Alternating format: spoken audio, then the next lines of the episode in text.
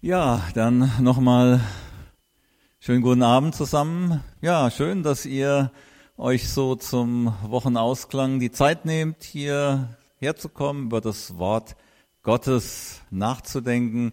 Ja, gibt ja verschiedene Möglichkeiten, ne, wie man da die Woche so ausklingen lässt. Das, ich denke, ist eine runde, gute Sache. Und ja, es ist immer wieder schön, äh, zusammenzukommen. Ja, äh, ich muss sagen, wir in Münster in der Gemeinde, wir gehen zurzeit durchs Matthäusevangelium. Ne, bietet sich ja an, wenn gerade wenn nicht mal Schaltjahr ist. Februar hat 28 Tage und 28 Kapitel. Da äh, bleibt dann für jeden Tag ein Kapitel. Das ist sehr nett, mache ich auch.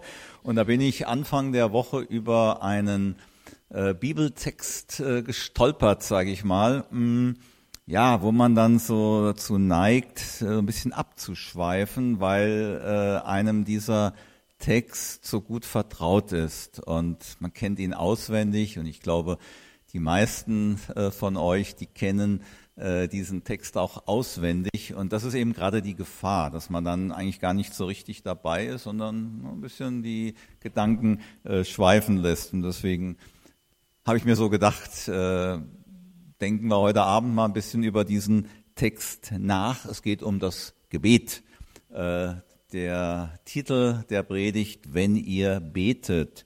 Äh, wir haben ja gerade gebetet. Ne? Äh, was macht eigentlich die Gemeinde? Ne? Denken wir mal die Urgemeinde. Da heißt es in Apostelgeschichte 2 im Vers 42, sie alle widmeten sich eifrig dem, was für sie als Gemeinde wichtig war Sie ließen sich von den Aposteln unterweisen, sie hielten in äh, gegenseitiger Liebe zusammen, sie feierten das Mahl des Herrn und sie beteten äh, gemeinsam. Was ist also für die Gemeinde wichtig? Lehre, ne? Lehre durch das Wort eben, dann Gemeinschaft haben untereinander, Herrnmahl feiern und dann äh, eine ganz wichtige Säule, äh, das Gebet. Jetzt ist es ja so, äh, Gebet gibt es viele Facetten, gibt auch viele Bibelstellen, die uns darüber informieren. Ähm, ja, wie gehen wir das an?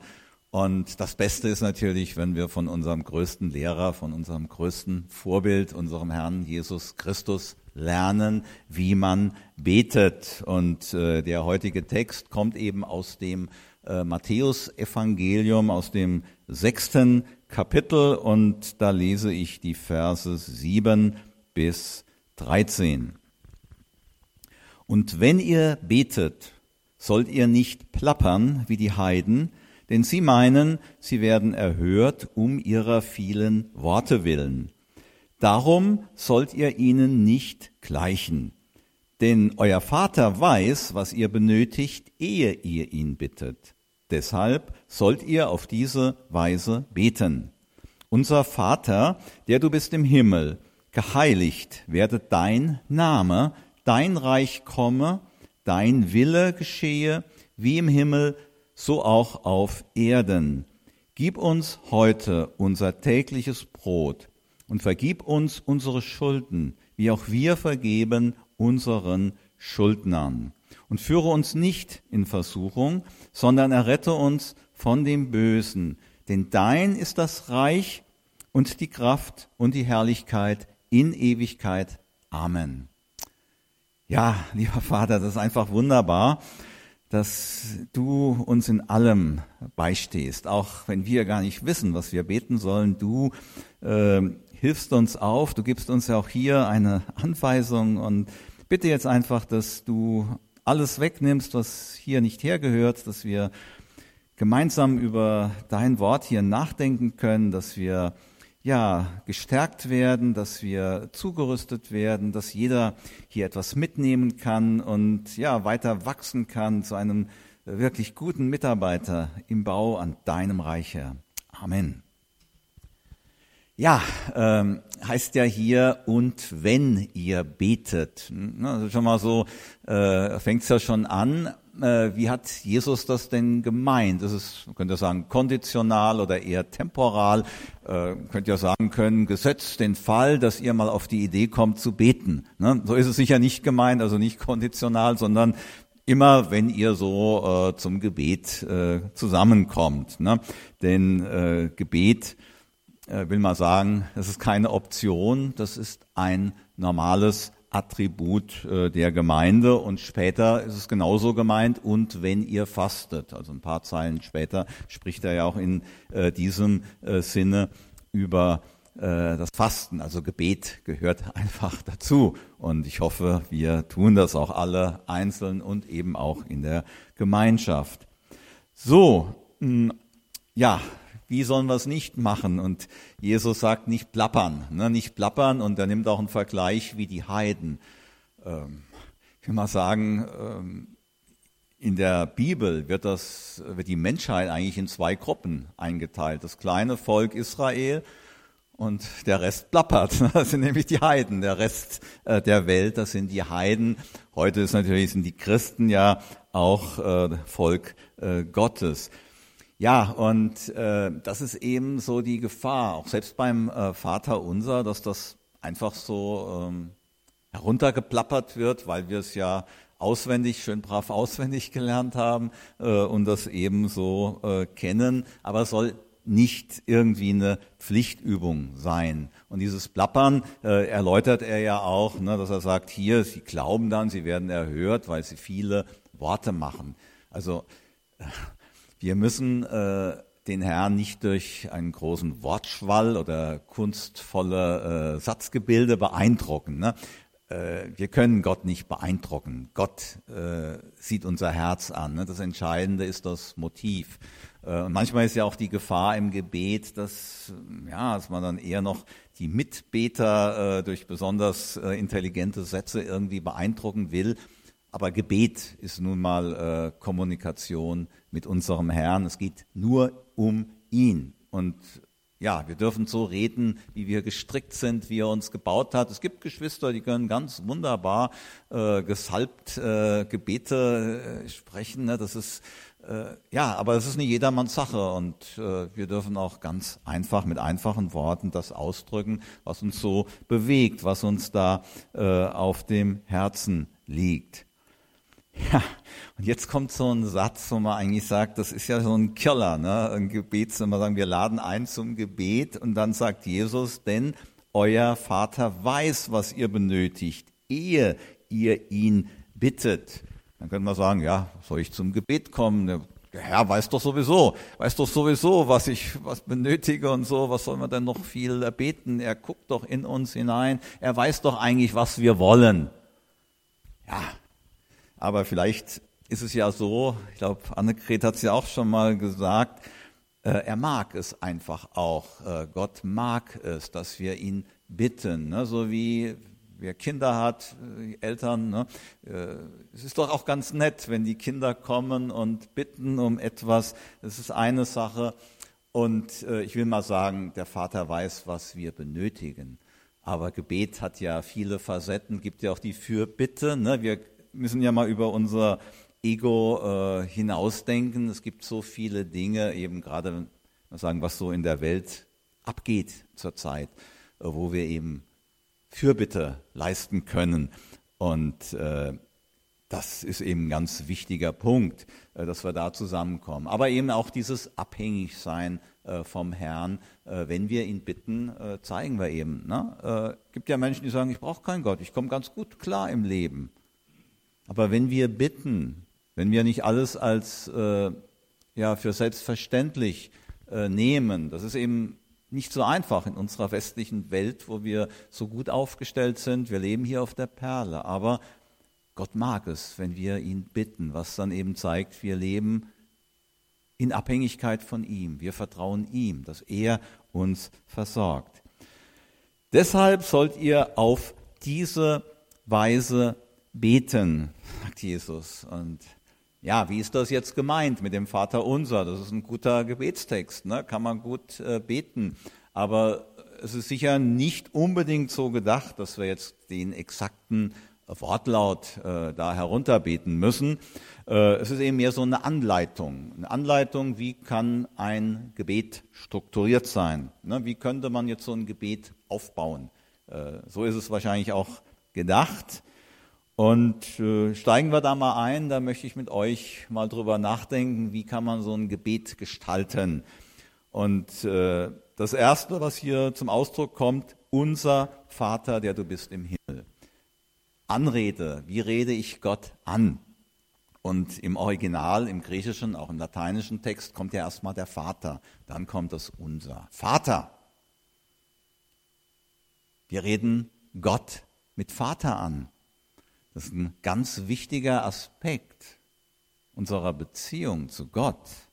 Wir reden nicht zu irgendeinem Gott, der weit entfernt ist, sondern ja, es ist familiär. Es ist unser Vater. Und du hast ja schon gesagt, du bist ein Gotteskind. Das heißt auch umgekehrt, du bist ein Gotteskind. Wir haben keinen unpersönlichen Gott, sondern einen Gott, der ja, da hat sich auch was geändert. Wenn wir die Schrift lesen im Alten Testament, finden wir eigentlich kaum, dass Gott als Vater bezeichnet wird. Also das blitzt mal hier und da auf, so in Jesaja. Da ist ja auch so eine Sehnsucht von Gott da. Er wäre ja gerne für das Volk Israel der Vater. Aber äh, es kommt nicht zum Ausdruck. Erst durch Jesus. Durch Jesus ändert sich alles. Durch den Sohn, durch den Sohn Gottes ändert sich alles. Er bringt uns Gott als den Vater. Wie kann ich, wie kann ich überhaupt zu Gott Vater sagen? Wie kann ich auf die Idee kommen, Gott als Vater zu bezeichnen? Das ist ein Geheimnis, denn es braucht eine Offenbarung. Wir brauchen eine göttliche Offenbarung, dass wir Gott mit Vater anreden können. Im, in Matthäus 11 heißt es in Vers 27, niemand erkennt den Vater als nur der Sohn und der, welchem der Sohn es offenbaren will. Wir brauchen die Offenbarung von Jesus. Erst durch Jesus wird uns Gott ganz nah, wird Gott zum Vater. Und eben äh, diese Beziehung, die wir dann zu Gott pflegen, äh, in 1. Johannes 3, Vers 1, seht, welch eine Liebe uns der Vater gegeben hat, dass wir Kinder Gottes heißen sollen. Und wir sind es. Du bist ein Kind Gottes. Das ist doch schon mal eine wunderbare Nachricht. Und es kommt dazu, du bist kein Einzelkind. Du bist kein Einzelkind. Na, man kann das jetzt positiv oder negativ sehen, aber jetzt kommt eben dieses Unser, Vater unser.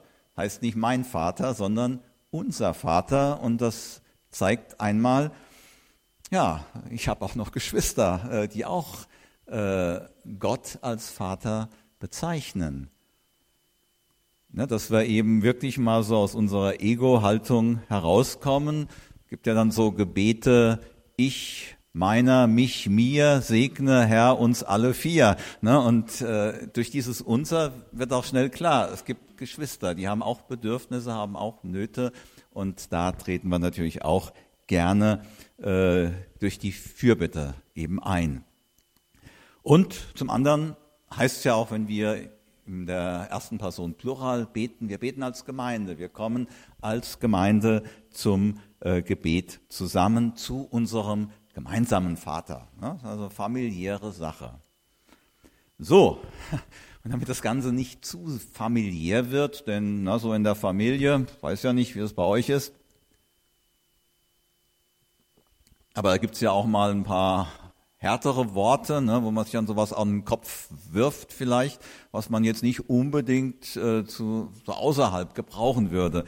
Und da haben wir jetzt gleich diesen ganzen äh, Spannungsbogen vom Vater. Im nächsten Vers heißt, geheiligt werde dein Name. Ne, wir haben einen Gott, ja, der ist uns so familiär vertraut als Vater. Auf der einen Seite, aber auf der anderen Seite, er ist immer noch Gott. Er ist der Schöpfer. Er hat mich gemacht, er hat euch gemacht, er hat alles gemacht, was ich nicht herausgehe, was ich da sehe, ist von Gott geschaffen. Er ist der Schöpfer und er steht ganz oben. Er ist heilig. Sein Gott, den wir ernst nehmen, was so die äh, Schrift als die Furcht des Herrn bezeichnet. Das zieht sich wie ein roter Faden äh, durch die Schrift. Und diese, dieses Spannungsfeld, das müssen wir eben ein bisschen aushalten. Ne? Vertraut und trotzdem ist er ja eine Respektsperson. Äh, wir begegnen ihm mit Ehrfurcht. Wir kommen mit einer ehrfürchtigen Haltung vor den Thron Gottes. Ja, und wenn wir das so tun, haben wir uns jetzt in gebührender Weise unserem Herrn genähert. Und dann äh, werden die Bitten vorgetragen, unsere Bitten. Ja, äh, wie lautet die erste Bitte? Da ist es, dein Reich komme. Was hat oberste Priorität? Vor allen persönlichen Anliegen, allen Bedürfnissen, so wichtig die auch sein mögen, es geht um das Reich Gottes. Das hat oberste Priorität. Wenn wir ins Neue Testament blicken, so im Matthäusevangelium, äh, was wird als erstes den Menschen verkündet? Was wird als erstes, welche Botschaft kommt rüber an die Menschen? Da war Johannes der Täufer unterwegs und er sagt, tut Buße, denn das Reich der Himmel ist nah herbeigekommen. Das Reich geht um das Reich Gottes. Und nachdem man dann, wie das so oft ist bei Propheten, man hat den Kopf kürzer gemacht, was hat Jesus getan? Matthäus 4, Vers 17. Von da an begann Jesus zu verkündigen und zu sprechen, tut Buße, denn das Reich der Himmel ist nah herbeigekommen. Also Jesus hat genau äh, da weitergemacht, wo Johannes der Täufer aufgehört hat. Er hat die gleiche Botschaft verkündet und das Erste, das Allerwichtigste, Reich Gottes. Das Reich Gottes ist nah. Das ist das Wichtigste. In Markus, im Markus-Evangelium wird es vielleicht noch deutlicher. Nachdem aber Johannes gefangen genommen worden war, kam Jesus nach Galiläa und verkündigte das Evangelium vom Reich Gottes. Ihr Lieben, das ist ein Evangelium. Das heißt, das ist eine gute Botschaft. Wenn das Reich Gottes kommt, das ist eine gute Botschaft. Wie sieht's aus in der Welt? Ne, wir haben ja gerade gehört, wir haben eine ganze Menge Probleme in dieser Welt. Und wenn das Reich Gottes kommt, wenn du in das Reich Gottes kommst, dann hat ein Herrschafts Wechsel stattgefunden. Es ist ja nicht so, wenn wir uns für Jesus entscheiden, ist ja nicht so, dass wir von irgendwo herkommen. Nein, wir kommen auch aus einem Reich, aber eben aus dem Reich der Finsternis. Und es ist ein Irrglaube, wenn Menschen denken, äh, ja, weiß jetzt nicht, wer hier so in Gottesdienst kommt, ich höre mir das mal an. Ähm, ja, weiß jetzt nicht so Reich Gottes, ob das was für mich ist. Aber zum Reich der Finsternis gehöre ich auf keinen Fall. Na, aber es gibt's nicht. Es gibt kein Niemandsland. Es gibt kein geistliches Niemandsland. Also so eine, soll ich sagen, so eine geistliche Schweiz, so eine Neutralzone gibt es nicht. Entweder du bist im Reich Gottes drin oder du bist draußen. Ne? So Zaungast sein äh, geht nicht. Er hat uns errettet aus der Herrschaft der Finsternis und hat uns versetzt in das Reich des Sohnes seiner Liebe. Kolosser 1, Vers 13. Das hat Jesus bewirkt. Da hat ein Herrschaftswechsel stattgefunden. Vom Reich der Finsternis in das Reich Gottes. Und das ist, was Gott will für alle Menschen. Das ist sein Plan. Das ist ihm das Allerwichtigste, das, was an erster Stelle steht. Er möchte hier auf der Erde sein Reich etablieren. Und das zieht sich durch die Schrift von der Auserwählung Abrahams bis zur Kreuzigung von Jesus, bis über die Auferstehung, bis zum heutigen Tag und bis zu dem Tag, an dem Jesus wiederkommen wird. Er möchte sein Reich etablieren. Ne, das jetzige Zeitalter, wer herrscht, was, welches Reich dominiert hier auf der Erde? Erstmal, das ist der Satan. Er ist der Fürst dieser Welt oder er wird auch als Gott dieser Welt bezeichnet und unter Welt ist es ein Äon, das ist das Zeitalter von Adam und Eva bis zu dem Zeitpunkt, bis Jesus wiederkommt. Und das will er ändern. Das heißt, wenn wir beten, und wir sehen ja die Probleme in dieser Welt, die ultimative Lösung für all diese Probleme ist, dass Gott hier konkret auf der Erde sein Reich etabliert. Dann ändert sich was. Deswegen steht das an oberste, oberster Stelle. Gott ist bereit. Gott ist bereit, die Herrschaft hier zu übernehmen. Dafür sollen wir beten. Und sein Reich hat oberste Priorität. Das natürlich auch schon angelegt ist ne, in unseren Herzen.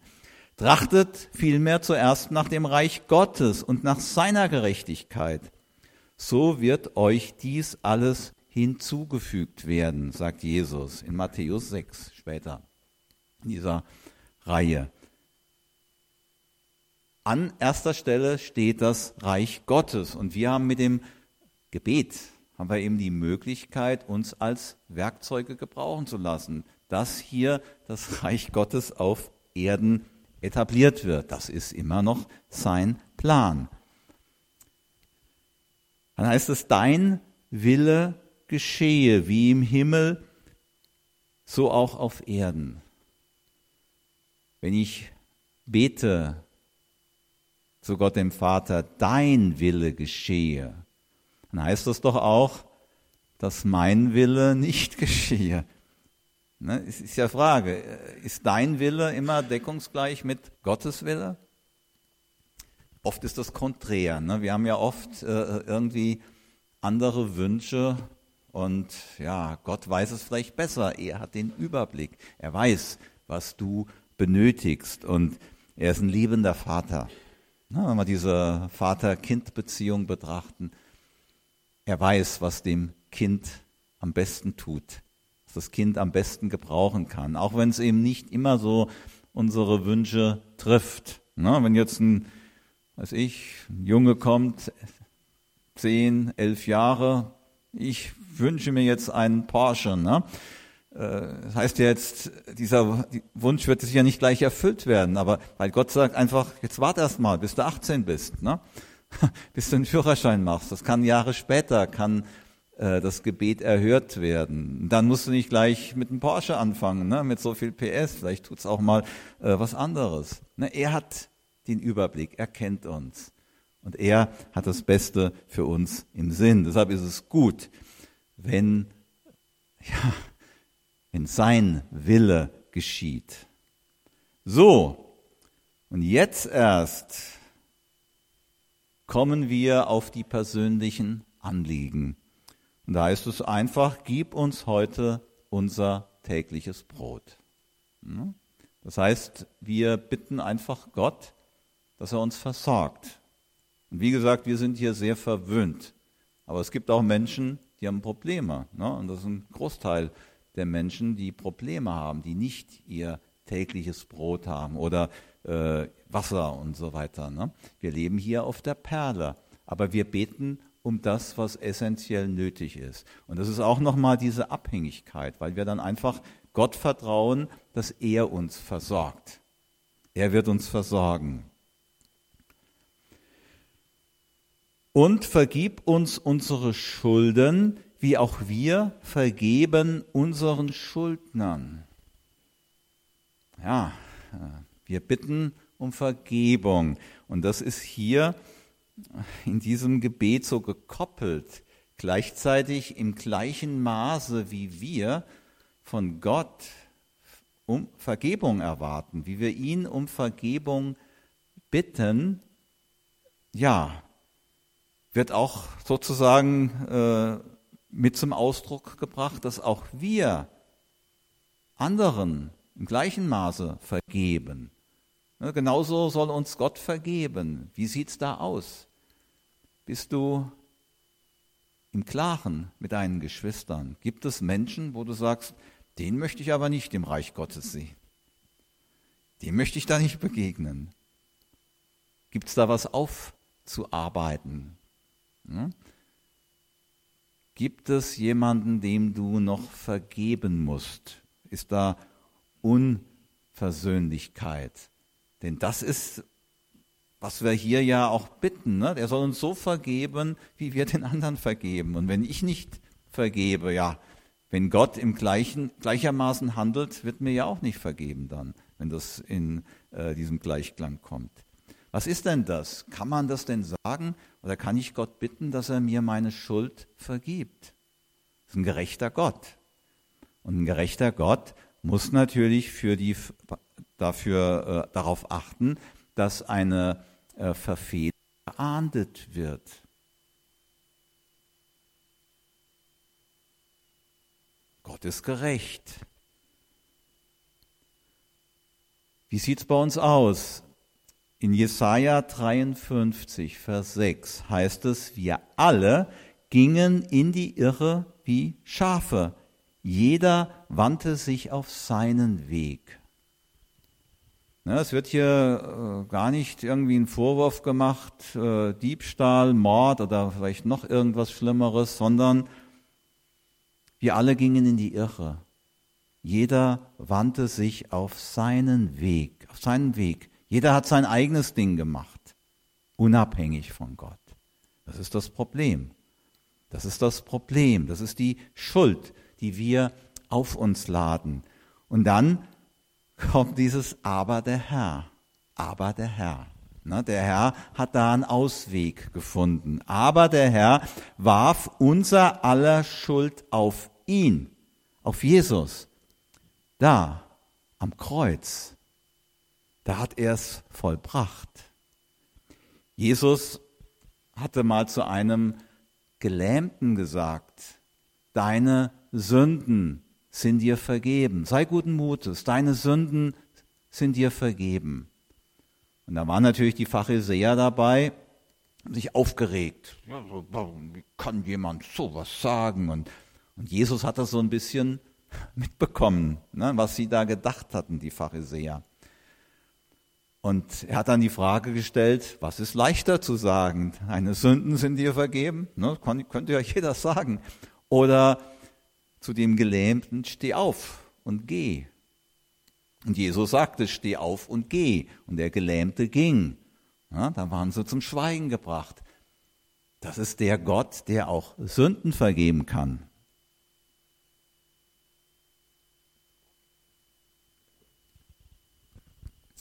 Ja, warum?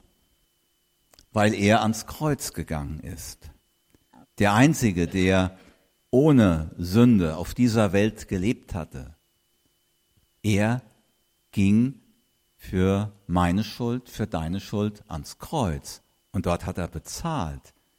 Das heißt, das, was wir verbockt haben, was geahndet werden muss, für diese Schuld ist bezahlt worden und der Preis war das Blut, das Blut Jesu.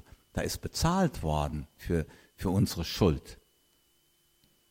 Und das ist dieser, ja, für uns, für uns so wunderbare Tausch am Kreuz, dass er seine Gerechtigkeit gegen unsere Schuld ausgetauscht hatte.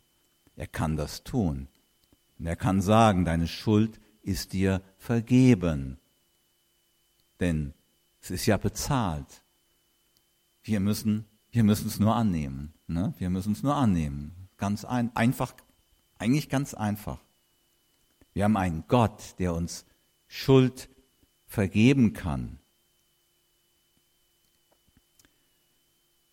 Und jetzt heißt es, und führe uns nicht in Versuchung, sondern errette uns von dem Bösen. Hm. Führt uns denn Gott in Versuchung? Also ich will mal sagen, er lässt gewisse Dinge geschehen. Also von Jesus heißt es, der Geist führte Jesus in die Wüste und dort wurde Jesus ja versucht, vom Satan versucht. Angelsächsischen heißt es auch, Jesus wurde getestet. Und so ist es auch gemeint. Gott lässt gewisse Dinge zu, um uns zu testen. In Jakobus 1, Vers 13 heißt es, niemand sage, wenn er versucht wird, dass er von Gott versucht werde. Denn Gott kann nicht versucht werden zum Bösen und er selbst versucht niemand. Sondern ein jeder, der versucht wird, wird von seinen eigenen Begierden gereizt und gelockt. Also wir werden nicht direkt von Gott äh, eben äh, hier versucht. Und wenn wir äh, so etwas beten, sagen wir doch, ja Herr, meinem eigenen Ich vertraue ich nicht, aber ich vertraue dir. Wenn ich in einer Situation bin, wo ich versucht werde, und das kann sehr, sehr unterschiedlich sein, ne? jeder hat da andere Schwächen und der Feind kennt das. Aber ich sage einfach, ich komme da nicht raus. Aber mein Herr, ich habe so einen großen Gott und er wird mir da helfen. Und dann heißt es ja auch, um das äh, noch speziell zu machen, sondern errette uns von dem Bösen. Ich weiß nicht, so als Kind oder früher, das Vater unser hieß es, glaube ich, und errette uns von dem Übel oder so, ne? von dem Übel. Aber ich glaube, von dem Bösen, das ist eine viel bessere Übersetzung, denn es ist ein Er. Das Böse ist ein Wesen. Es ist nicht etwas ist, äh, etwas unbestimmt, das Böse in der Welt, ne? wie das dann immer so schön heißt. Es ist eine konkrete Person, es ist ein Wesen, es ist ein Wesen, wenn es eben auch nicht aus Fleisch und Blut, aber äh, da weiß man, wo das herkommt, äh, diese äh, Versuchung. Und da bitten wir, dass wir davor äh, geschützt werden, dass wir äh, davor bewahrt werden. Und das tut er, weil Jesus der Sieger ist. Er hat am Kreuz gesiegt, er hat die finsteren Mächte besiegt mit seinem Blut und hat darüber triumphiert. Ne? Hat einen Triumphzug gemacht und äh, Satan ist besiegt. Deswegen können wir auch so etwas beten. Ja, und zum Schluss mh, hm, da kommt noch äh, ein Vers, der in einigen äh, Manuskripten fehlt, aber ich denke, es ist ein ganz angemessener Abschluss, denn wir haben ja so einen großen, wunderbaren Gott und da heißt es, denn dein ist das Reich und die Kraft und die Herrlichkeit in Ewigkeit. Ne, das ist nochmal so ein Lob, dass wir einfach äh, ein Gebet am besten damit abschließen, dass wir unseren wunderbaren Herrn loben und preisen, denn er hat's verdient. Er hat's verdient, er hat sich erniedrigt und er ist deswegen auch zu Recht erhöht. Und dann kommt dieses Amen, so soll es sein. Als Take-Home-Message, wir sind Kinder. Ne? Wir können ganz vertraut, ne? wir, wir können ganz vertraut zum Vater kommen. Wir können mit allem kommen, was uns bewegt. Was hat oberste Priorität? Das ist das Reich Gottes. Gott will sein Reich etablieren. Ne? Er will das. Und ne, äh, wenn Jesus wiederkommt, ist es soweit. Und ich glaube, im zweiten Petrusbrief heißt es auch, wir können das beschleunigen. Ne? Wenn wir gut mitarbeiten. Die Wiederkunft Jesu ist ja nicht festgelegt. Das weiß ja kein Mensch, kann keiner berechnen. Das weiß allein der Vater. Und wir können mithelfen. Wir können uns eben hier durch Gebet, können wir uns auch eben als Werkzeuge gebrauchen lassen und mitwirken am Bau des Reiches. Und dann, ja, sind die Probleme gelöst. Denn Gott ist ein wunderbarer Herrscher. Er will sogar uns mitregieren lassen. Ne? Wir sind mitbeteiligt.